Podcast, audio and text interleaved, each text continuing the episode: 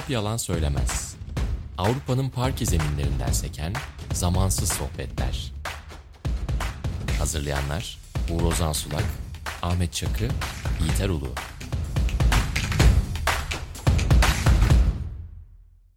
Sokrates'ten merhaba. Top Yalan Söylemez'in dördüncü bölümüyle karşınızdayız. Bir hafta gecikmeli olsa da tabii ki yani haftalık maçları değerlendirmediğimiz için güncelin içinde çok kaybolmadık. O yüzden yine genel perspektiften bakmaya çalışacağız. Ahmet Çakı ve Yiğiter Ulur'la birlikte hoş geldiniz. Merhabalar.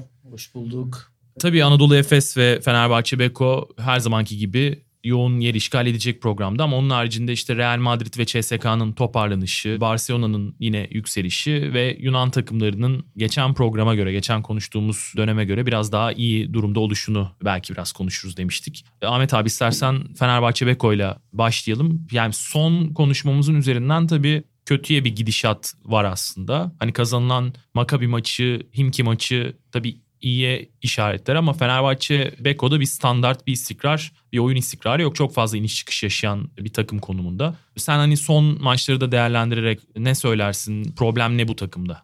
Öncelikli olarak Fenerbahçe'nin kazandığı iki maçı gerçekten hem taktiksel hem de takım halinde 40 dakikaya yakın istikrarlı performans ortaya koyarak kazandı. Makabi deplasmanı tabii ki çok daha önemliydi. Hem Makabi'nin kadro kalitesinden kaynaklı hem de deplasmanda oluşu bir şekilde. Evdeki Kimki maçında gerçekten hem Şivet ve devamındaki bütün takımın genel özelliklerini minimize edecek şekilde oynadılar disiplinli bir şekilde. Bence Fenerbahçe Beko'nun en büyük kaybı Panathinaikos deplasmanı oldu. Yani o maçı kazanmış olsalardı tek belki üzülecekleri nokta 20 sayılı önde oldukları Bayern Münih maçı olurdu evlerinde.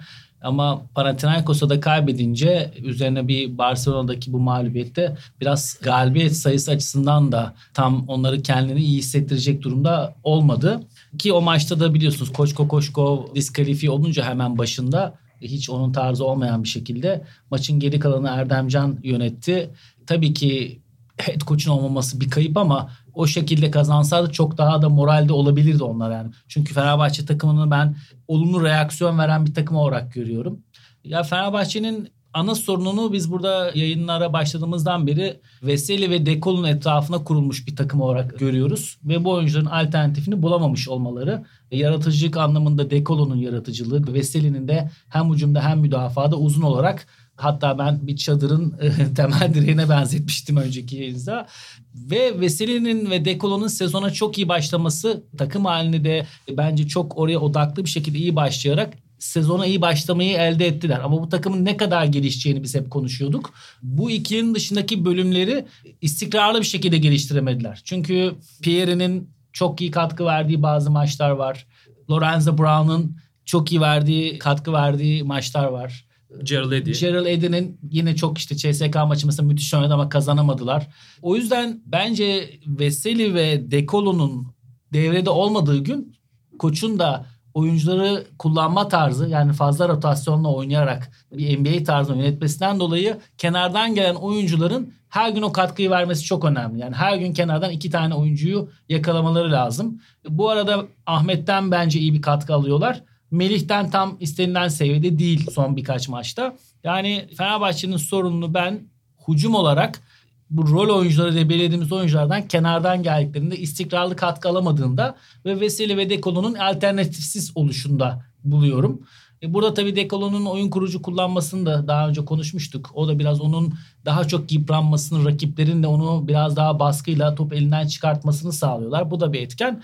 Ama Fenerbahçe'nin bir alan paylaşım problemi de var bence hücumda. O da biraz koçun yine kendi tarzından kaynaklı çok fazla hücum çeşitliliği, işte time out play'ler, farklı rakibe göre düzenlerde şu anda onu çalışacak bu kadar çok düzen varken bu kadar detayı çalışacak zaman yok. Biraz da NBA'deki tarzdaki gibi düzeni çizip oyunculara bırakma da var.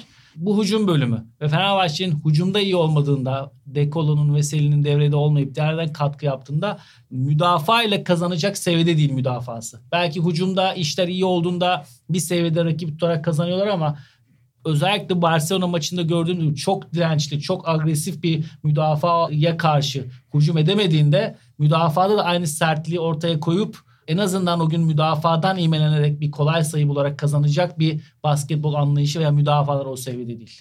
Yiğiter abi sen Fenerbahçe Beko odaklı ne söylersin bu dönemde? Son olarak burada konuştuğumuz zaman Fenerbahçe henüz Makabi deplasmanına çıkmamıştı. Ve o zaman da üst üste alınmış olan iki yenilgi biraz karamsarlık bulutlarını belki arttırmıştı. Ama Makabi deplasmanında oynanan oyun bence çok önemli bir reaksiyondu ve karamsar olmak için bir sebep yok. Yani bu takım elbette yeni kurulmuş bir takım, başında yeni bir koç var, istikrar sağlaması. Üstelik de bu tür bir pandemi döneminden geçerken yani sağlık koşullarıyla kadronun hemen hemen her hafta bozulma tehlikesi, riski varken istikrar sağlayabilmesi, böyle bir çizgiye ulaşabilmesi çok kolay değil. Biraz zaman alacak diye düşünüyorduk. Makabi deplasmanında oynanan oyun özellikle oynanan oyun yani alınan sonuç da tabii galibiyet de çok önemli ama oynanan oyun bizim umutlanmamıza ve bu geçiş süreci belki de beklenenden daha çabuk tamamlanabilir diye düşünmemize el verdi. Fakat sonrasında Nando De Colo'nun sakatlanmış olması bence çok talihsiz bir gelişme. Çok büyük bir darbe takım için. Çünkü burada daha önce birkaç kez altını çizmeye çalıştığımız gibi yani bu takım Nando De Colo'nun takımı, Nando De Colo bu takımın sağ içi lideri, onun etrafında kurulmuş bir ekip ve Nando De Colo'nun sahada olduğu anlarla olmadığı anlar arasında çok ciddi farklılıklar oluşuyor ve sadece Nando De Colo'nun performansına, kişisel performansına değil diğer oyuncuların da Nando ile oynadıkları zamanki performanslarına bakmak lazım. En önemli şeylerden bir tanesi az önce Ahmet'in de vurguladığı gibi sağ içi paylaşımında, sağ içi spacinginde, hücumda Nando De Colo'lu dakikalarda takımın boyalı bölgeden top kullanabilme ihtimalleri daha fazla artıyor ve özellikle bu Veseli'nin oyununa çok olumlu yansıyordu. Yani Ahmet'in evet bu sene zaten belli bir çizgisi var. Gayet de iyi gidiyor ki daha da yükseleceğini tahmin ediyorum. Fakat Nando De Colo'nun olmadığı bölümlerde benim en çok dikkatimi çeken Veseli'nin potadan epeyce uzak kalıyor olması. Topla buluştuğu anlarda, kendini şut için hazırladığı anlarda potadan bir nebze daha uzak kalıyor olması ve orta mesafe şutlara dayalı bir oyunla maçı götürüyor olması ve bunlarda da isabet oranının maalesef özellikle son Barcelona maçında beklenenin çok altında kalmasıydı. İşte bu hücumdaki işleyişin Nando De Colos'uz sahaya çıkmış, ondan mahrum sahaya çıkmış bir Fenerbahçe Beko takımında hücumdaki işleyişin maalesef yara aldığını gösteriyor. Çünkü onun yokluğunda oynayabilen Lorenzo Brown, Bobby ya da belki daha az süre alan Westerman içeriye pas vermek konusunda yani oyuna da dikey paslarla oyuna katkıda bulunmak, uzunları beslemek konusunda o kadar etkili isimler değiller. O zaman Fenerbahçe hücumu çemberden uzaklaşmış ve biraz daha rakip savunmanın istediklerini yapmış oluyor ki ben özellikle Panathinaikos maçındaki yani Barcelona maçı ayrı bir hikaye tamam çok kötü bir geceydi ve zaten Barcelona'ya tam takımla gitseniz belki orada o deplasmanda kaybedebilirsiniz. Bu belki sineye çekilebilir bir şey yenilgi ama Panathinaikos maçında yani Fenerbahçe'nin kazanmasını hepimiz hem bekliyorduk hem diliyorduk. Orada beklenenin altında kalmış olmak en çok böyle açıklanabilir diye düşünüyorum. Yani Nandos'uz oynandığı zaman evet. hücumun ciddi bir şekilde yara alıyor olmasıyla. Ben Barcelona maçının özeline konuşmak istiyorum. Çünkü 40 sayılık bir farkla kaybettiği için biraz bence onun üzerine çok duruluyor. Ama yani şimdi Barcelona maçının başındaki ben takımın isteğini ve o gün kazanmak için orada olduğunu hissettim maçı televizyonu izlerken. Ne var? Çok iyi bir Barcelona takımı ve ilk kez bu kadar çok dışı sokan bir Barcelona takımı. Ve bunun üzerine de devre arası olduğunda Fenerbahçe artık maçın kontrolünü kaybeder gibiydi. Üçüncü periyotun başında bir alan müdafası denemesi de oldu. Onunla beraber bence gene bir enerji koydular ama Belki bir tek çok çok üzerine durması gereken bölüm takımın son periyotta havlu atmış olması. Yani bundan belki taraftar, koç, yönetici rahatsızlık duyabilir ama Barcelona maçına böyle çok fazla yani kendinizi yerin dibine götürecek kadar etkilenmek bence bu takım için çok doğru bir şey değil. Yani böyle bir hava yaratmak da doğru değil. Çünkü koçun kurduğu bir düzen var. Kurmaya çalıştığı. Burada siz eğer bu işi olduğundan daha negatif noktaya götürdüğünüz zaman oyuncuların, taraftarın, insanların düzene ve birbirine olan inancını kırarsınız. Orada belki son 6-7 dakikayı 8 dakikayı bırakmadan biraz daha ayakta kalarak oynayabilselerdi ki Fenerbahçe bugüne kadar kaybettiği maçlarda bunu yaptı. Ama sezonun en iyi şu anda Euroleague'de gördüğüm en sert takımı vardı karşısında. Ya bunu bence şöyle düşünmek lazım. Tabii ki bu mağlubiyet yani son 6 yıllık Euroleague sonuçlarına baktığında Fenerbahçe'nin Final Four'lar, şampiyonluklar kalp kırıcı olabilir. Ama bunu bir şekilde Dekola'nın olmadığı günde de bir sınav gibi bundan alınacak ve takımı düzeltmek için bir fırsat gibi de görmek lazım. Ya bu kadar bu takımı ve kendini demoralize etmeye gerek yok bence. Çünkü bu kadar demoralizasyon bu kadar sürenin olmadığı bir yerde, hazırlık süresinin olmadığı yerde insanı olduğundan daha kötüye götürür diye düşünüyorum. Peki Yiğiter abi Barcelona maçına ekleyeceğim bir şey yoksa Alex Perez'e Yani çok Geçip küçük bir şunu söyleyebilirim. Hani Barcelona gerçekten o gün çok ekstra kendi standartlarının üzerine çıkan bir oyun oynadı. Mental olarak da coaching olarak da maça iyi hazırlanmışlardı. Yani Fenerbahçe'yi çok ciddiye alarak. Zaten Ahmet'in de söylediği gibi yani sezonun başından bu yana Eurolig'in en formda takımı olduğunu herhalde herkes teslim edecektir Barcelona'nın. Orada şöyle bir şey de dikkat çekici oldu. Yani Mesela Gerald Eddy'nin sahada olduğu bölümde sanıyorum dört hücumu üst üste Smith'ten kullandılar. Yani onun birebirini de yetersiz kalabileceğini, Smith'e kolay yenilebileceğini görüp orayı zorladılar ve oradan indirici yumruğu vurdular. Mesela maçtaki ilk tabii ki daha ilk çeyrekti. Oradan maçın kırıldığını söyleyemeyiz ama hani bu bir scouting detayı ve oradan çalıştılar mesela. Yani buna benzer şeyler olacaktır ileriki deplasman maçlarında da. Alex Perez'i isterseniz hani sonrasında Ahmet de bu konuda fikirlerini Esasında söylesin. orada Öyle. Fenerbahçe'nin bir top tarafından kullandığı bir double team var toplu o posta girdiğinde. Obradovic zamanında da kullanıyor ama orada Barcelona en iyi yaptığı şey çembere çok yakın topu aldırmasını sağladı. Yani yardım gelemeden bitirilmesine orada Eskevicius'un da hakkını vermek lazım. Ve diğer uzunla ikili oyun oynanırken oraya bir odak yokken yani topu çabuk çevirip içeri vererek yaptılar. En büyük farkı bence o yarattı. Yoksa normalde Fenerbahçe o 4 numara atağını double teamle uzakta aldırarak savuşturabiliyor ama orada O taktiksel olarak çok iyi hazırlanmış Yasikevicius.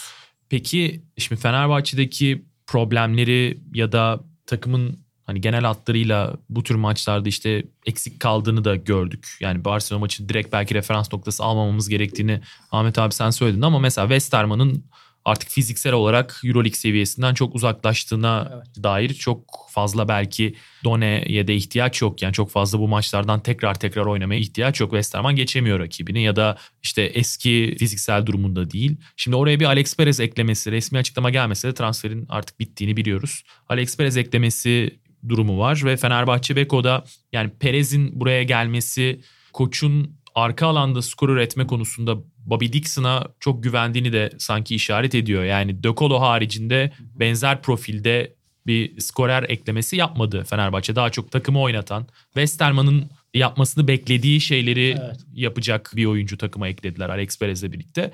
Yani bu transferi nasıl görüyorsun? Fenerbahçe'nin mevcut problemlerinden hangilerini çözer ya da çözebilir mi Alex Perez? Şimdi öncelikle biz geçen Fenerbahçe transfere ihtiyaç var mı diye konuştuğumuz programda ben Bobby Dixon'ın çok formda olduğunu ve Westerman'ın da tekrar devreye girmesiyle Melih'e de güvenerek bunu bu şekilde geçilebileceğini savunmuştum. Ama Dekolon'un da sakatlığında tabii onlar da şunu gördüler ki biz normal rosterda kaldığımızda belki sorun yok ama herhangi bir main oyuncunun sakatlığında buna bir ihtiyaç var gibi bir karar aldılar. Bir kere Westerman'la ilgili şöyle bir negatif şey oluştu bende. Geçen sene de sakatlanmıştı sezonun başında. Döndüğünde de Obradoviç dahil hepimizin bir olumlu etki beklentisi vardı. Onu yapamadı. E burada yine sezon başı sakat oldu. Geldi yine olumlu bir etki bırakamadı. Bir kere bu gözüküyor ki Westerman bunu yapabilecek mental veya fiziksel yeterliğe sahip değil. Bunu da görmüşken transfer kaçınılmaz oldu. Ya ben Bobby Dixon'a güvenilmesini çok doğru buluyorum. Hatta yayın öncesi konuşurken sen veya abi Bobby Dixon'ın o Maccabi kazanılan bak- Maccabi maçında Evet. çok büyük etkisi var. Ben Bobby Dixon'a güvenilmesini çok doğru buluyorum. Çünkü bu takımın ruhunu yansıtan bir karakter oldu artık son 6-7 yılda. Ve buna güvenildiğinizde de bir tek oyunu kurabilecek bir oyuncu aranızda da çünkü Lorenzo Brown da çok öyle kabul etmiyorlar 2 numarada kullandığı için. Perez transferi öyle bir transfer. Perez pür bir oyun kurucu, etrafındakileri yükselten, onu çok riske ederseniz de skorunu atabilecek bir oyuncu. Orada şu mantık da güdülmüştür diye düşünüyorum. Çünkü kıta dışı bir oyuncu aldığınızda onun gelip adaptasyonu, antrenman tarzı şu an ligimizde oynayan bir oyuncu. İşte iki yıldır da izleniyor. Banvit'teki performansı da var. Olabildiğince çabuk adapte olabilen bir tane oyun kurucu. Yani Perez oyun kurucu işini bence görür. Buradaki tek şey daha önceki Euroleague denemesi Zalgiris tamam Yasikevicius'un çok talepkar bir koç olduğunu biliyoruz. Ve oyunculara da çok fazla atak eden bir koç mental olarak. Ailevi de problemler yaşadı. Dedesi ve babası kanserdi. Evet öyle bir durum da vardı. E şimdi Alex Perez de ikinci kez gelmiş bu fırsatı kaçırmak istemeyecektir. Ben ondan yani Alex Perez'in yeteneklerini ölçüsünde maksimum verim alınabilecek bir ortamı yakalayabileceklerini düşünüyorum. Ama şöyle bir algı olmamalı. Yani burada geldiği anda hemen skor olarak taşıyıcı oyuncu olarak düşünülmemeli. Çünkü genelde bu tür camia kulüplerinde öyle bir algı oluyor. Yani bir tane oyuncu gelsin direkt her maç 20'ye atsın. Bence öyle bir parça olarak düşünülmedi. Ama Alex Perez'in özellikle hiçbir şekilde ülke değiştirmeden şu anda aynı ilde hemen bir takıma adapte oluyor olması bence çok değerli. Yani ben Alex Perez transferinin şartlar dahilinde onların kendi bakış açısından da bakmaya çalışarak baktığımda onlara oyun kurucu anlamında bir katkı sağlayacağını düşünüyorum. Yiğiter abi sen ne düşünüyorsun? Yani transferde Fenerbahçe'nin şimdi 4 numarada bir problemi var ama Bartel'in sakatlık çıkışında olduğu düşünülürse onun orada tabii ki tekrar bir adaptasyon sürecine girmesi ve hani beklentileri karşılaması dahilinde bir plan söz konusu. E şimdi 3 numara pozisyonu zaten kalabalık. E 5 numara rotasyonda Ahmet'i de kullanıyor Koçko Koşko. Yani yaratıcı bir kısa beklentisi vardı. En azından ben de sezon başından beri birçok yayında da söyledim. Perez karşılıyor mu senin kafanda o ihtiyacı? Daha önce burada konuşurken sezon ortasında bu tip takviyelerin hep bir takım riskler getirdiğini yani bir şeyi düzelteceğim ya da rötuşlayacağım derken belki başka taraftan başka şeyleri bozabileceğini o yüzden bunun çok dikkatli, çok titizlikle yapılması gerektiğini savunmuştuk ki hepimiz aynı noktada buluştuk. Şimdi bu şartlar altında yapılmış bir Alex Perez transferi bence olabilecek minimum riskle bir takviye anlamına geliyor. Yani Ahmet'in de dediği gibi bizim ligimizde oynamış, Türkiye'de yaşamış, İstanbul'da yaşamış hani buraları bilen geldiğinde bir kültürel şok geçirmeyecek olan ve herkesin de uzun süredir yakından izlediği için tanıdığı neyi yapıp neyi yapamayacağını gayet iyi bildiği bir oyun kurucu almış oluyorsunuz.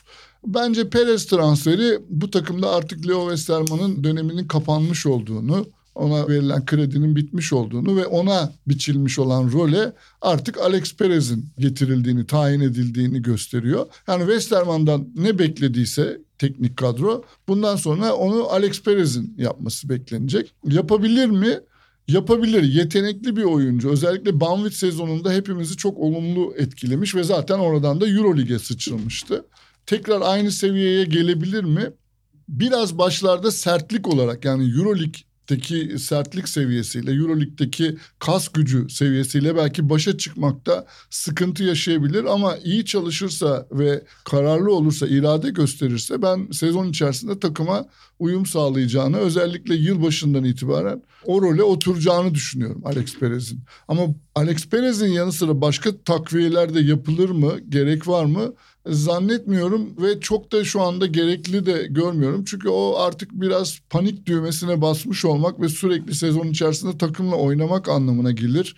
Öyle bir şey herhalde düşünmüyorlar. Bence Hamilton ve Bartel'den verim alamıyorlar. Evet. Yani koçun da eli çok Hamilton'a gitmiyor açıkçası. Bartel'e biraz daha gitse de ya o iki oyuncudan muhakkak verim çıkarmaları lazım. Çünkü Ahmet Veseli ve Gerald Eddy bu üçlüye biraz daha hücumda kalmış durumda uzun rotasyonunda. Orada muhakkak bu iki oyuncunun bence ikisinden de özellikle Hamilton'ın atletizminden ve biraz blok özelliğinden kullanılacak şekilde ama tabii Euroleague'de de oraya hazır olmayan bir uzunu bu kadar detaylı o bir hücum düzeni oynayan takımda kolay değil ama bence bir şekilde onun yolunu bulmaları gerekiyor. Bartel'in daha fazla formunu geliştireceğini düşünüyorum. Ben evet, daha fazla kullanılacağını düşünüyorum. kaynaklı olabilir çünkü Euroleague'in içinde olan bir oyuncu ama onda tabii sıkıntısı şu oluyor.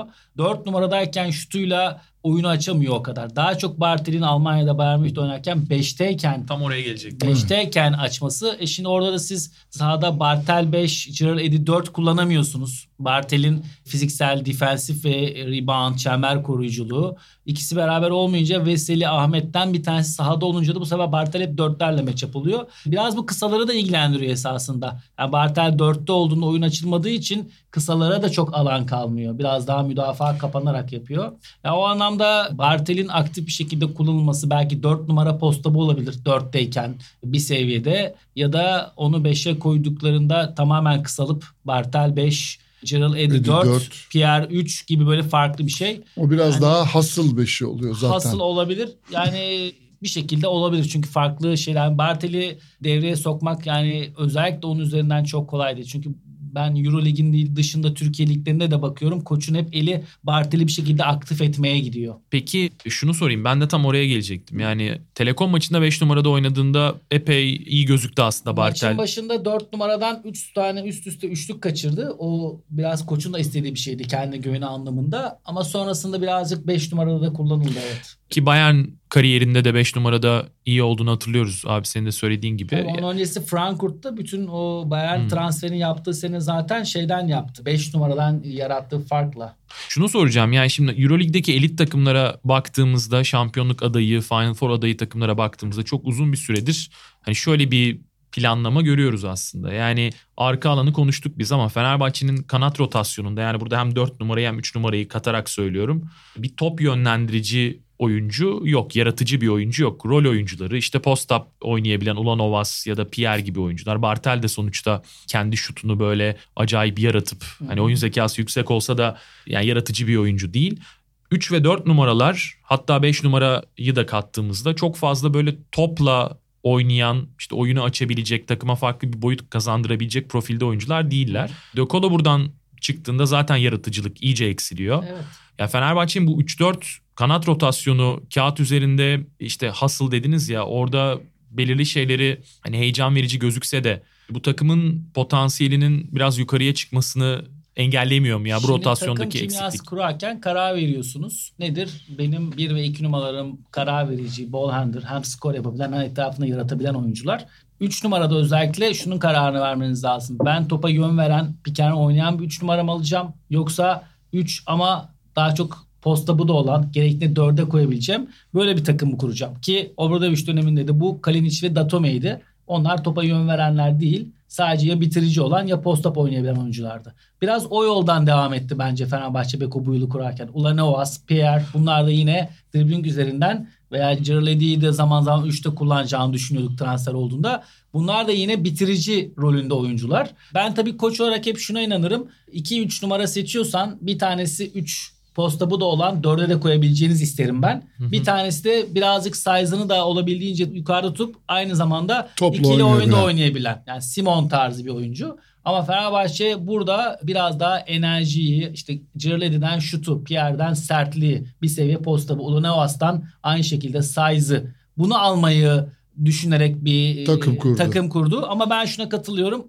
3 numaradan topa yön verebilen, ikili oynayabilen bir oyuncu olsa Fenerbahçe'nin hücum kalitesi kesinlikle çok üst seviyeye çıkar. Bence temel problemlerden biri bu. Yani sonuçta Lorenzo Brown var Belki de şu bu an Lucas'ın yerine. de. Lorenzo Brown, Decolo ve Weserman'ı çok konuşuyoruz yaratıcı konusunda. Çünkü 3 numaradan hiç öyle bir beklenti olmadığı için. Bu güzel bir bakış açısı bence. Ama bu takım kurulurken bunun biraz daha size'lı ve post-up oynayabilen 3 numaralardan kurulmuş. Çünkü Datome'de Kalinic'te Kalinic'te topla yani Ulanovas'a da Pierre'e göre daha, Daha haş- iyiydi. haşır neşir ve Ama hiçbir zaman ikili oyun oynarken görmüyorduk yok onları ama yani. ama mesela bakalım Final Four adayı olan takımları düşünelim. Şimdi Barcelona Kanada koyduğunuzda Abi bir yani. ha- hang- hanga var ne olursa olsun. Ee, Yani Anga'nın ikili oyunu Yani- al- alttan geçersiniz yani bir şey yaratmaz da. İkili oyunu değil de işte onun topla oynayabilme özelliği belki var. Hani Evet. top getirebiliyor. hayır, Real gibi. Madrid'de Anthony Randolph'u yine kanat rotasyonunda topla birlikte Randolph'un driblingle yaratıcılığı bir iki numara gibi. Yani çembere gidişi ata ki o da bu hafta Kızıldız maçında inanılmaz oynadı. Milano'da sakat olsa da Mitsov zaten o pozisyonda. Efes'te Efes'te Simon, Simon. Simon var.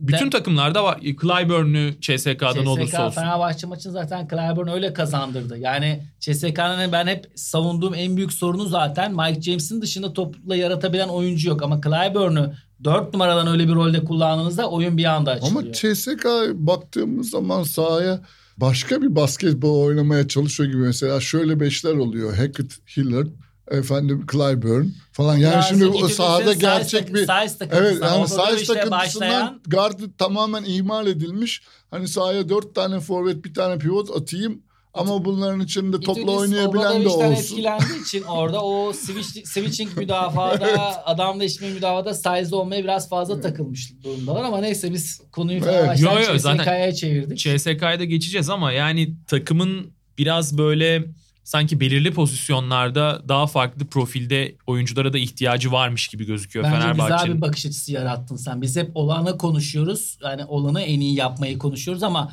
belki de yani transferle çözüm olmak her zaman şey değil ama öyle bir oyuncu düşünülebilirdi belki de. Yani burada ben kadro bozulsun, tekrar yapılsın sezon Öyle içerisinde şey gibi bir evet zaten. bir öneride bulunmuyorum zaten. Yanlış anlaşılmasın ama sanki kanat profili yani pota altında da sonuçta Veseli'nin işte Veseli, Bartel, Ulanovas, Pierre ve Edi Çok benzer olmuş birbirine. yani evet çok farklı bir boyuta taşıyamıyor takım. Doğru ama sezon ortasında orayı tamir edebilecek ve Euroleague'e de geldiğinde hemen etki yaratabilecek kalitede bir oyuncu bulabilmek çok kolay bir iş Bence değil. biraz Ulanovas'ın ve Pierre'in post daha aktif hale getirebilirler. Çünkü birazcık Fenerbahçe'de şimdi sırtı dönük oyun yok gibi.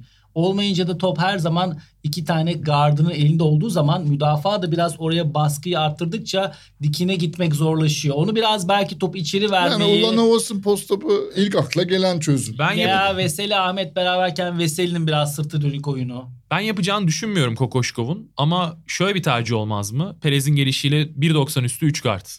Olur. Bence kesin olur. Ben yapacağını düşünmüyorum ama bence olmalı. Ama bu yani Ben bu çok uygulanan çok açık bir koç. Bence şu anda o da muhakkak hele bu geçiş sürecinde ekibiyle beraber ofensif çeşitlilikte nasıl fark yaratırızı kesin konuşuyorlar. bu çok uygulanan bir şey Euroleague'de ve çok işleyen de bir Evet, şey olduğunu Efes biliyoruz. Efes, Real Madrid yani 3 tane çabuk kendi şutunu yaratabilen eşleşmelerde savunma tarafında size olarak yenilmeyen en azından post-up Tabii. vermeyen ve oyunda akışkanlığı çok arttıran, akışkanlık seviyesini çok yukarı çeken 3 adamla sahada olmak. Yani Efes bunların hani daha kısalarıyla hani Mitsic, Larkin ve Boboa'yla sahada kalıyor. Tamam Boboa kısa gibi görünüyor ama kol uzunluğuyla, kulaç uzunluğuyla farkı kapatıyor. Ama yani neticede diyelim ki böyle bir üçlünün karşısına siz De Colo Perez ve Lorenzo Brown'u koymaz mısınız? Koyabilirsiniz. Ben koyarım ama bilmiyorum yani olur mu olmaz mı? Bence Tabii. kesin olur. Yani Decolo, Perez, Brown yan yana deneyeceklerdir. Za- maç içerisinde zaman olmaz. zaman görürüz. Zaten onlardan bir tanesinde post-up'tan atak olduğunda zaten double team gibi bir silahları var kullanıyorlar. Yani böyle bir üçlü yanına da Veseli Ahmet hatta Veseli Hamilton yan yana çok şey yani kesin deneyeceğini düşünüyorum. Peki Anadolu Efes'e geçelim. Efes son bir buçuk senedeki o kazanma alışkanlığını tekrar yakalamış gözüküyor ki büyük takımları zaten tanımlayan şeydir. Şartlar, koşullar ne olursa olsun bir şekilde kazanmaya devam etmek. Yani Panathinaikos çok iyi bir durumda değil ama Efes zaten eksiklerine rağmen, ciddi eksiklerine rağmen kazandı. E, Maccabi maçı benzer hikaye. Yani Panathinaikos'ta Maccabi de kaybedilebilecek, kaybedilmeye yakın gözüken belirli aşamalarda e, iki maçta ama ikisini de kazandı. Efes Olympiakos maçıyla başlayan bir çıkış var ve buradan sonra sanki yani söylemek için erken mi bilmiyorum ama hani Barcelona farklı bir boyutta şu anda.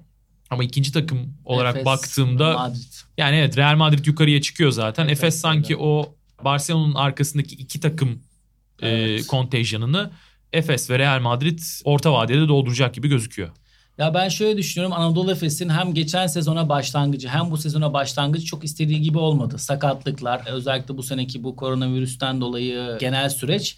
Ama Anadolu Efes'le ilgili çok güzel ve bu bizi çok gururlandırıyor. Geçen yıl başlatılan sezona kötü de başlasa adım adım yükselip bir yerde de artık her maçta kazanmanın bir yolunu bulan Anadolu Efes görmüştük. Burada da özellikle Olympiakos deplasmanında Şenlarki'nin gelişiyle kazanılma. Devamında Shane Larkin'i kaybedip evde oynanan Maccabi Dunstan'ın olmayışı, uzun olmayışı bambaşka bir senaryoyla yine kazanmanın yolunu bulmak. Hem takım ahengiyle hem Beboa'nın öne çıkışıyla üzerine Maccabi maçından sonra Panathinaikos deplasmanını hiçbir şekilde maçın ikinci yarısında özellikle hiçbirimiz ya Panathinaikos'ta acaba geri gelir mi bile hissetmeden kazanmak. Yani bu Anadolu Efes'in artık o tepedeki 3-4 takımdan birinin olduğunun göstergesi ve bu beni gerçekten çok gururlandırdı, gururlandırıyor. Çünkü bir takım günlük yaşamaya işte bu hafta sonu bunu kazanalım, öbür hafta bunu kazanalım. Sadece böyle düşündüğünüz zaman büyüyemiyorsunuz. Ne zaman genel bir planınız var ve başınıza bir şey geldiğinde, bir mağlubiyet, bir sakatlık geldiğinde onu takımın içinde çözebiliyorsanız birilerinin rolünü daha arttırarak takımın beraber kenetlenip hiçbiri öne çıkmasa da hep beraber yürek koyarak kazanma gibi bu tür şeyler ortaya çıktığında bir takımın gerçek bir şeyler başarabileceğini göstergesidir. Bence Anadolu Efes bu süreçte önce kendilerine devamında da dışarıya bize bunu hissettirdiler, yansıttılar. Ben o anlamda Anadolu Efes'i çok beğeniyorum ve takdir ediyorum. Yani Türkiye Ligi maçlarını takip ediyorum. Orada da bazı işte Erten Gazi gibi, işte Buğra'na verilen rol gibi, Yiğitcan gibi hepsini öne çıkartarak hem kazanıyorlar hem ilerliyorlar aynı zamanda da büyüyorlar. O yüzden ben geçen sene kaldığı yerden devam ederek bu yılı başaracaklarına çok inanıyorum. Mitar abi. Şimdi Larkin'in olmaması zaten sezon başından beri bütün sorunların kaynağı gibi görülüyordu. Ki bu teşhiste de büyük ölçüde doğruluk payı vardı. En önemli parçanızı kaybetmiş olarak başlıyorsunuz sezona. Ve zaten bu bir takımın başlangıçta sendelemesine yol açtı. Misic'i aşağıya çekti. Misic bir türlü istenilen çizgiye gelememişti. Fakat bizim burada sezon başında da hatırlarsanız konuştuğumuz bir detay vardı. Takımı korumanın takımın kimyasında hem doğru kimyada bir takımın, başarılı bir takımın korunması için yönetimin yapmış olduğu finansal fedakarlıkların nasıl sonuç vereceği, nerelere götüreceği Anadolu Efes kadrosunu. İşte şimdi burada aritmetik olarak baktığımızda takım eksiliyor. Yani Larkin yok. En önemli skor opsiyonu yok. Dunstan yok. Savunmadaki en sert dişli yok. Sertaç yok çok önemli dakikalar alıp çok önemli yerlerde katkı verebilen bir oyuncu Sertaç. O yok. Plyce sakat sakat oynuyor aslında yüzde ellisi yok. Şimdi evet. bu kadar matematik olarak eksilmiş bir takım tamamen kimyasıyla geri dönüyor ve kimyasıyla istenilen oyun seviyesi belki çıkamasa bile kazanacak kadar oynamayı başarıyor. Bu bence çok önemli bir şey. Ve Anadolu Efes'i hem burada bu yapıyı kurduğu ve koruyabildiği için tebrik etmek lazım. Ve bence bir başka detay Euroleague'de taraflı tarafsız rakiplerden, hakemlerden, yabancı medyadan herkesten çok büyük saygı görüyor Anadolu Efes. Şimdi bu seviyeye gelebilmek çok kolay değil. Hani sezon başında biz konuşurken ne dedik? E Final Four'un diyelim ki işte üç tane favorisi varsa bir tanesi geçen sene tacını giyemeyen ne yazık ki sezon yarıda kaldığı için bundan mahrum kalmış olan Anadolu Efes'tir. Tamam bunu biz geçen seneki performansa dayanarak söyledik. Ama bu sene yeni bir hikaye yazılıyor. O yeni hikaye yazılmaya başladığı zaman aşağıya gidenler oldu. Yeni çıkan işte Barcelona gibi yeni favoriler oldu. Şimdi onların arasında bunca eksiğe rağmen bu kadar darbe almış olmasına rağmen yerini koruyor olmak, kararlılığını göstermek çok önemli. Tabii yani en son olarak Panathinaikos deplasmanında Mis için performansına İnanılmaz. yani bireysel performansına bir parantez açmak lazım. Larkin yokken o da aşağıya düşüyor dedik ama o da en güzel cevabı orada ama verdi. Ama en büyük parantez herhalde Plyce'ın yaptığıdır. Yani tabii, bir tabii. maçta bir 10-15 dakika oynarım bir deneyeyim deyip bütün e, maçı da hiç uzun olmayıp yani molada bile durmuyordu yani ben televizyondan görüyorum kadar hareket ediyor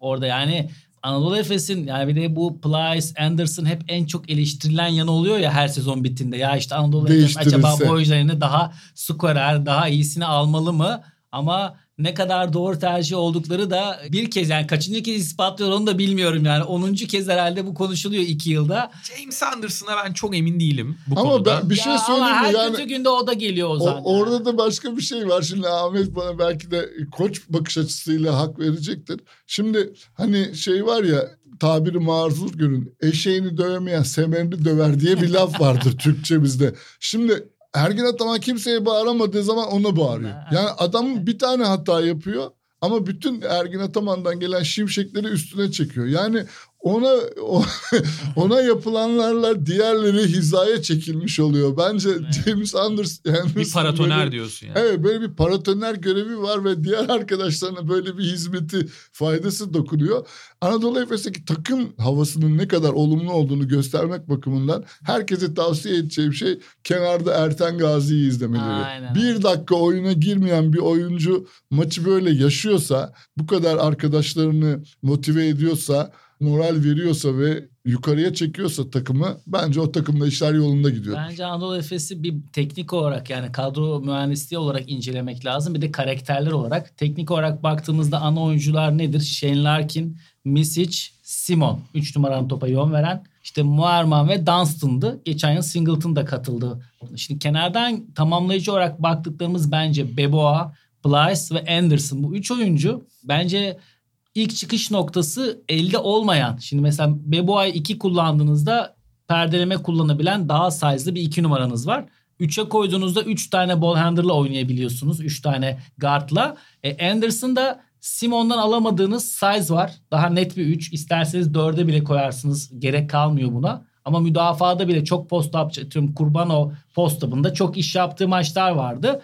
E, Plyce Dunstan'ın tam tersi yönde bir 5 numara. Açıyor. Daha size'lı painting şutu var, üçlüğü var. var. Ya bir kere teknik olarak bu anlamda. Bir de bu üç oyuncunun bence Anderson, Plyce'ın özellikle ikisinin Beboa'yı çünkü biraz daha farklı tutuyorum. Az sürede verim verebilme ve diğer güzel yanı da an gelip sorumluluk gerektiğinde sakatlıklardan dolayı 30 dakikada verim verebilecek hem kendine güvenleri var hem yetenekleri var ve oynamadıkları günde sezonun genelinde de 6-7 maçta çok az rol alsalar da orada havlu da sağlayabiliyorlar. Takım için 5 dakikada girip yapması gerekeni yapabiliyorlar. Ben o anlamda yerlerinin çok kolay doldurulabileceğini düşünemiyorum. Teknik olarak Anderson'dan daha iyi şut sokanını belki daha piken oynayanı bulabilirsiniz ama az süre aldığında somurtmadan yüzü düşer. enerjisi düşmeden 5 dakika oyuna girdiğinde o katkıyı verebilen ve aynı zamanda da çünkü şey çok zor bir şey. 2 ay takımın sana çok ihtiyaç duymuyor Euroleague'de. Sadece 5-6 dakika tamamlayıcı oyuncusun. Ama bir dönem geliyor çıkıp 3 maç üstte de 25 dakika oynaman gerekiyor.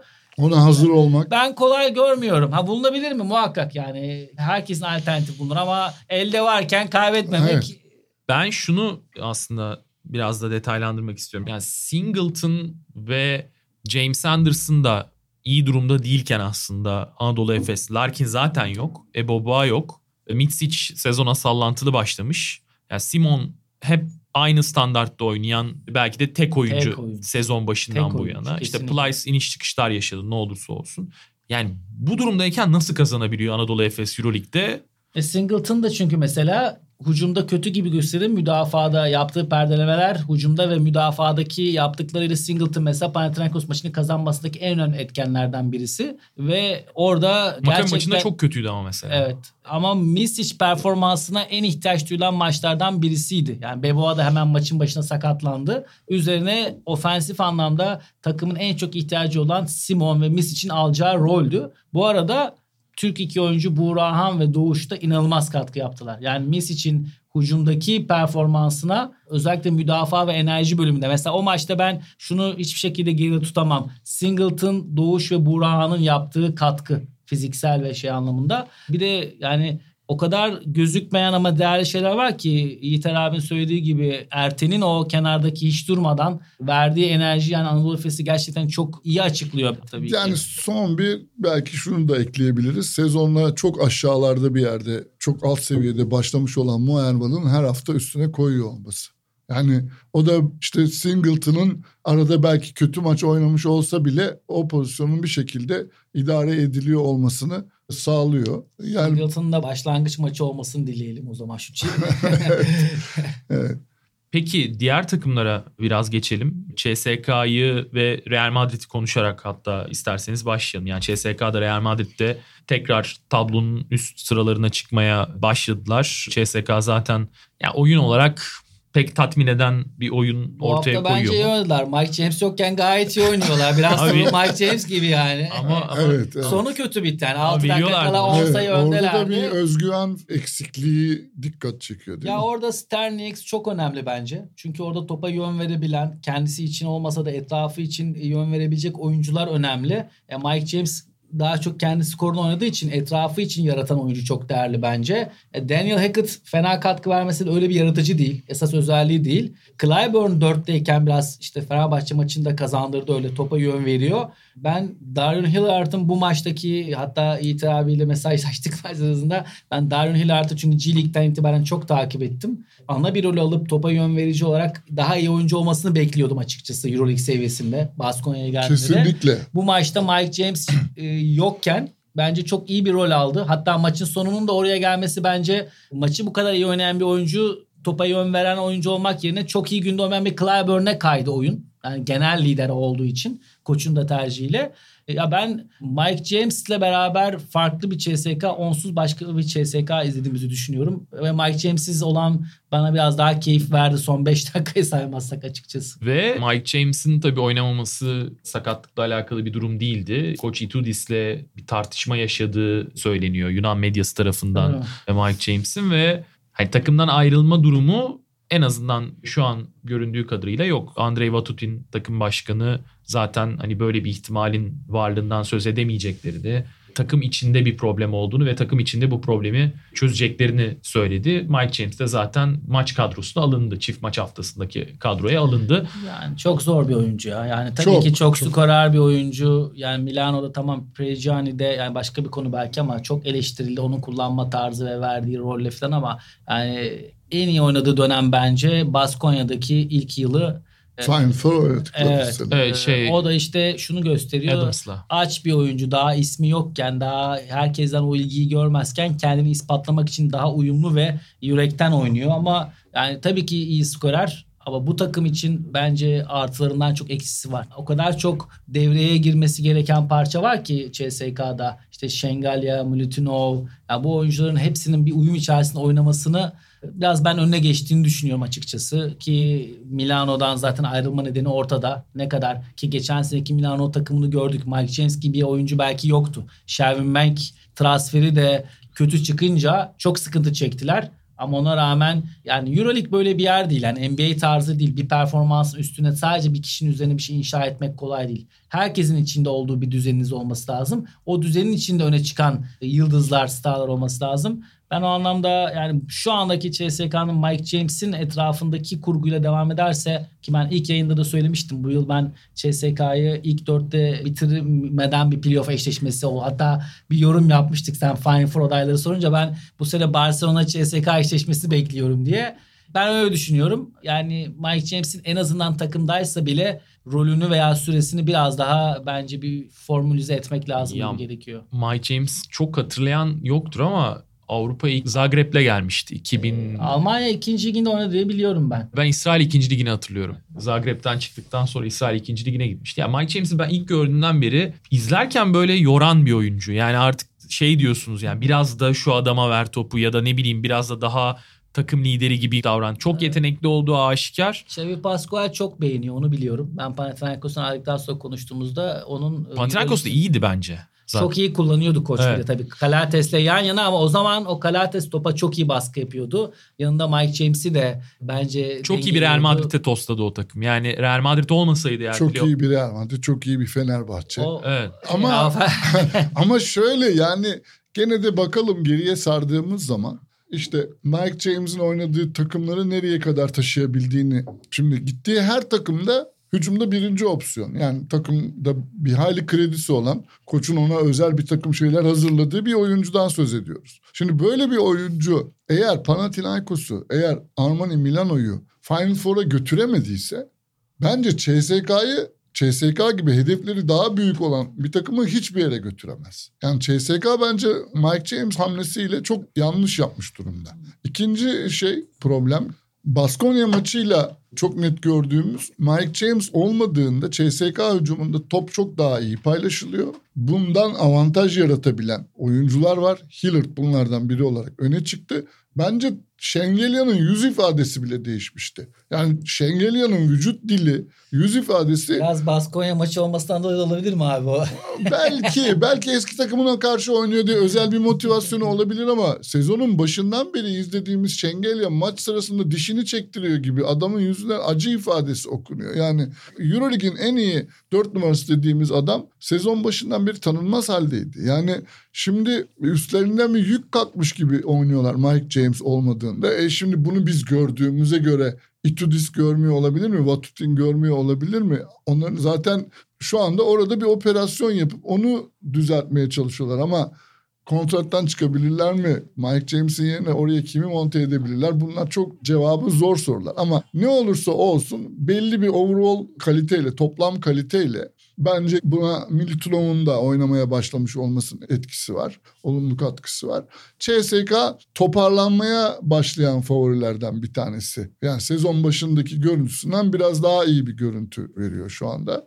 Ama Mike James'le nereye kadar giderler? Mike James tekrar kadroya döndüğünde Nasıl oynarlar ve ilk dört adayı olurlar mı? İşte o soruya olumlu cevap vermek zor. Belki bu olaydan sonra bir maç kaçırdığı için onun da yani Mike James öyle bir karakter gibi gözükmüyor ama onun da biraz daha adapte olup bir şeylerin değiştirmesi lazım bence. Yani çünkü sonuçta baktığınızda tabii ki şu ana kadar oynanan bölümde ben olumlu görmüyorum Mike James'in yaklaşımını ama bu yaklaşımını biraz o Panathinaikos dönemindekine göre törpülerse o zaman da bu takıma çok büyük bir katkısı da olabilir. Eğer öyle bir rolü kabul edebilirse bir parça olarak Bence takımla e, CSK'nın yani Koç Itudis ve genel yönetimin ve Mike James'in vereceği karar o. Yani bu eğer bu karara verip ve bununla ilgili herkes biraz kendi yapması gereken fedakarlığı ve adaptasyonu yapmazsa o zaman bu takım bu kadar barındırdığı yetenek üst limitini yakalayarak hedeflerine gerçekleşemeyecek. Sezon içerisinde hep konuşuyoruz yani Fenerbahçe'de de transfer gerekir mi, biri gitmeli mi?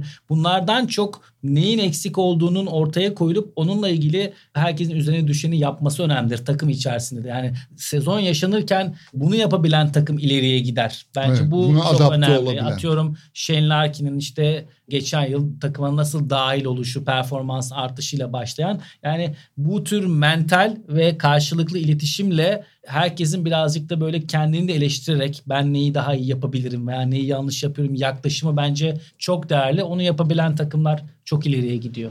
Real Madrid'e geçelim. Yani Pablo Lasso döneminde tabii takımın standardı o kadar yükseldi ki biz Real Madrid'in böyle sallantılı başladığı sezonda işte problemlere çok dikkat çekmiştik. Ama günün sonunda Pablo Lasso ilk 5'te bazı değişiklikler yaptı. İşte J.C. Carroll ilk 5'e monte edildi. Dönem dönem tabii 3 numara rotasyonu değiştirdiğini hep görüyoruz zaten Lasso'nun. Jeffrey Taylor, Abalde'nin gelişiyle Abalde.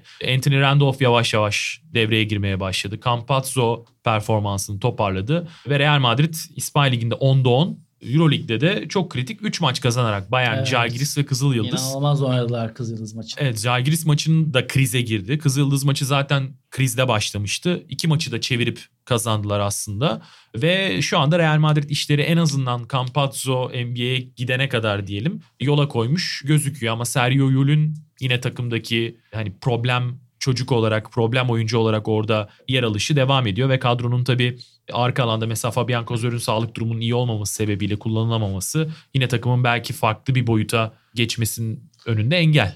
Ben şöyle Kızılyıldız maçındaki gördüğüm Lul gerçekten topa baskı yapan, sertlik yapan, takımın bir parçası gibi oynayan biri oldu ki ben son birkaç yılını çok beğenmeyen biri olarak mesela o biraz kendi eleştirisini veya kendi üzerine düşeni yapmak için Rudy Fernandez'in de özellikle maçın önemli yerlerinde hücumda ve müdafada yaptı. Ben Real Madrid'de bunu gördüm. Mesela büyük takımlar, büyük oyuncular diyeceğim bunu yapabilen insanlar. Mesela Randolph yerden yere atladı bu maç. Evet. Maçın başı o kadar agresifti ki bir oyuncusun. Tabii ki yeteneklerin olduğu için o takımdasın. Ama takımda da bir sorun var. Maksimum verim alınamıyor. Bunun için senin yapabileceğin bir şey var. Bir başkasının da var. Koçun da var. Ve Pablo Lasso'nun benim en beğendiğim yanı hiçbir zaman panik olmayan bir koç. Efes için konuştuğumuz hani Efes büyük takım oldu. Her gün bir çözüm bulacak. Real Madrid bunun en güzel örneği. En güzel örneği yani biz dışarıda konuşuyoruz ya sezona kötü başladı. Onlar normal devam ediyor yani.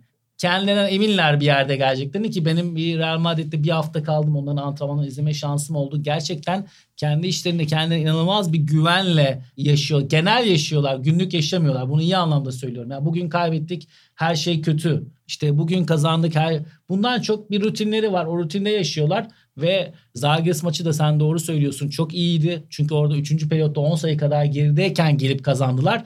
Red Star da iyi bir Red Star. Yani gerçekten çok iyi Red Star. İlk yarıyı çok iyi oynadı ama devamında 3. periyotun ilk 5 dakikasında öyle bir Real Madrid oynadı ki kararlılıkla bütün övgüleri hak ediyor. Ya bence bu işin nasıl büyük kulüp olup yönetileceğinin hem koçluk hem yönetimsel anlamında ben Real Madrid'in çok güzel bir örnek olduğunu düşünüyorum. Yani biraz İspanya basınını işte tabii İspanyolcam çok geriledi ama gene de takip etmeye çalışıyorum internet üstünden bir şeyler okumaya çalışıyorum. Şöyle bir şey okumuştum bundan birkaç hafta önce. Şimdi malum orada da en çok üzerine spekülasyon yapılan şey Campazzo'nun ne zaman gideceği işte Campazzo gittikten sonra ne olacağı vesaire.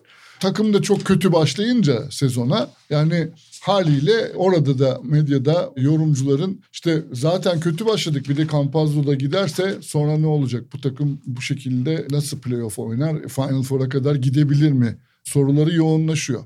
Pablo Lasso'nun zaten buradaki faktörlerden bir tanesi de tabii ki Real Madrid'in kötü başlangıcında J.C. Carroll'ın fizik olarak hazır olmayışı sezon başladığında tam olarak yüzde yüz hissetmiyor olması önemli bir faktördü. Hani J.C. Carroll geldikçe daha iyi oynadıkça bir kere Real Madrid'i yukarıya doğru çekti. Ama e, hepimizin gözlediği özellikle az önce Ahmet'in de altını çizmiş olduğu Lul ve Rudy Fernandez'deki yaklaşım farkı. Yani onların daha çok sahip çıkıyor olması takıma.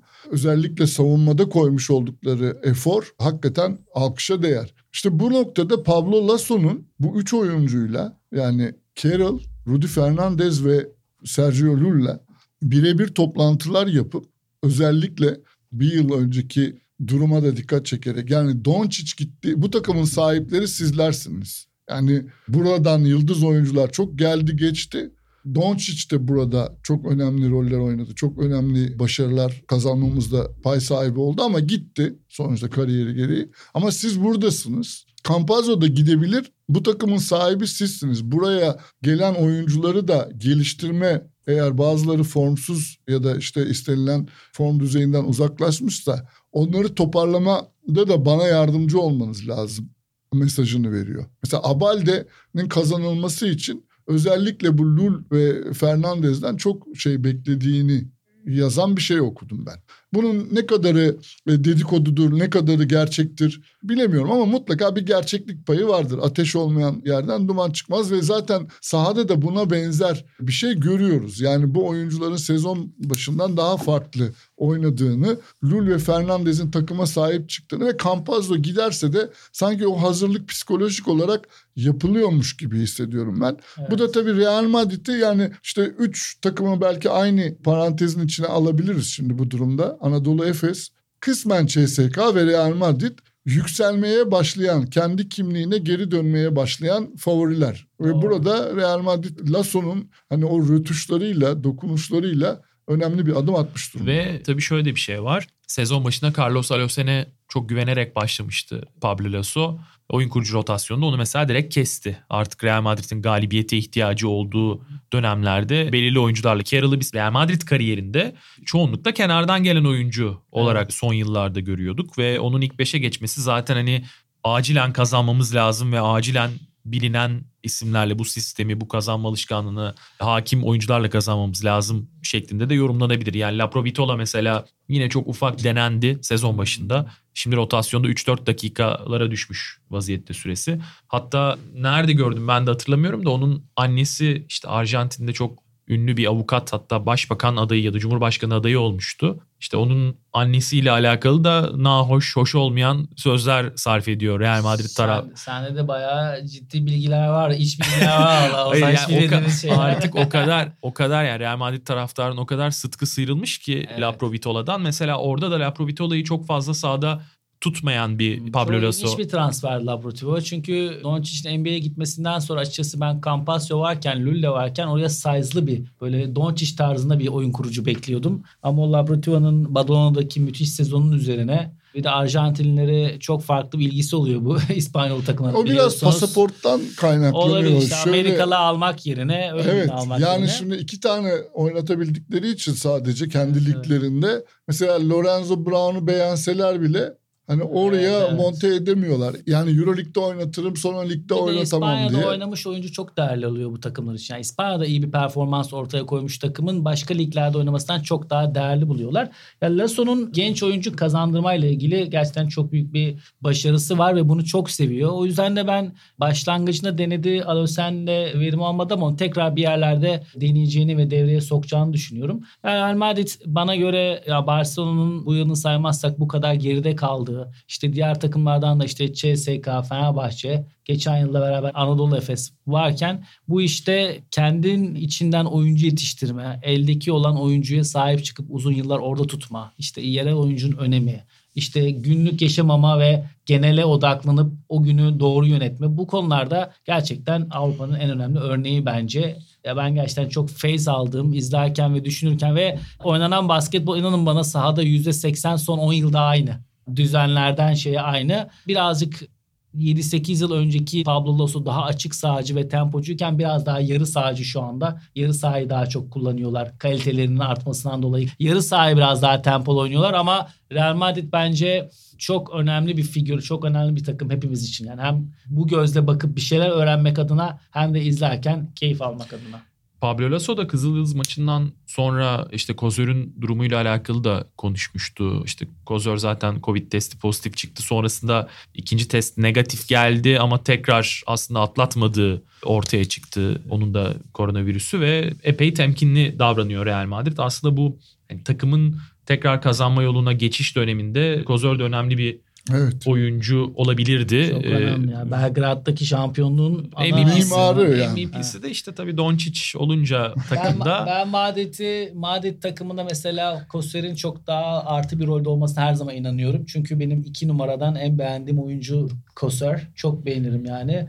Ta o Baskonya'dayken hatta ben Anadolu Efes'teyken biz onu bir sezon ortasında almak istemiştik. O Hörter'li zamandayken. Ama çok şey bana göre çok değerli. Hatta rolü biraz daha artsa ben çok daha o takıma katkı sağlayacağını düşünüyorum. Ama tabii orada işte Lülü birazcık benim soğuk olma dedim o oluyordu zaten. Yani Campazzo Lül daha çok sahada kalacak diye iki numaranızı dışarıda tutuyorsunuz. Halbuki biri sahada olup Koser olsa ama tabii bunlar bizim dışarıdan gördüğümüz ve gönlümüzden geçen. Bunları Pablo Lasso 100 bin kere düşünüp yani bildiği de 10 kat fazla şey vardır. Yanlış anlaşılmasın. Peki kapatmadan Yiğiter abi Panathinaikos Olympiakos'la alakalı istersen ufak bir... Yani bölüm- ben demiştim parantezinde de girebilirsin. Yok yok. Ben hani Olympiakos için biraz daha farklı düşünüyordum ama yani bu şey anlamına da gelmesin. Yani Olympiakos'u ben bir Final Four adayı olarak görmüyorum ama bence kıyısından köşesinden playoff yapacaklar ya da yani 8 olmasalar da 9 olacaklar gibi hissediyorum. Panathinaikos zaten Yani ben iddialı konuşup iki Yunan takımının da ilk 8'in dışında kalacağını hatta işte 18 takımlı ligi tam ortadan bölersek ikisinin birden 10.lukla 18.lik arasında gezineceğini öne sürmüştüm. ben de Bayern'i mesela öyle öne sürmüştüm ama günün sonunda Evet yani Olympiakos özellikle beklenenin çok üzerinde bir çizgi tutturmuş gözüküyor. Panathinaikos da şöyle Panathinaikos kaybediyor belki ama kaybederken de zorlayabildiği için karşısındaki favorileri gene en azından belli ölçüde saygı kazanıyor. Yani CSK maçında da kendi evlerinde kaybettiler ama neticede o kadar direnmeleri bile beklenmiyordu.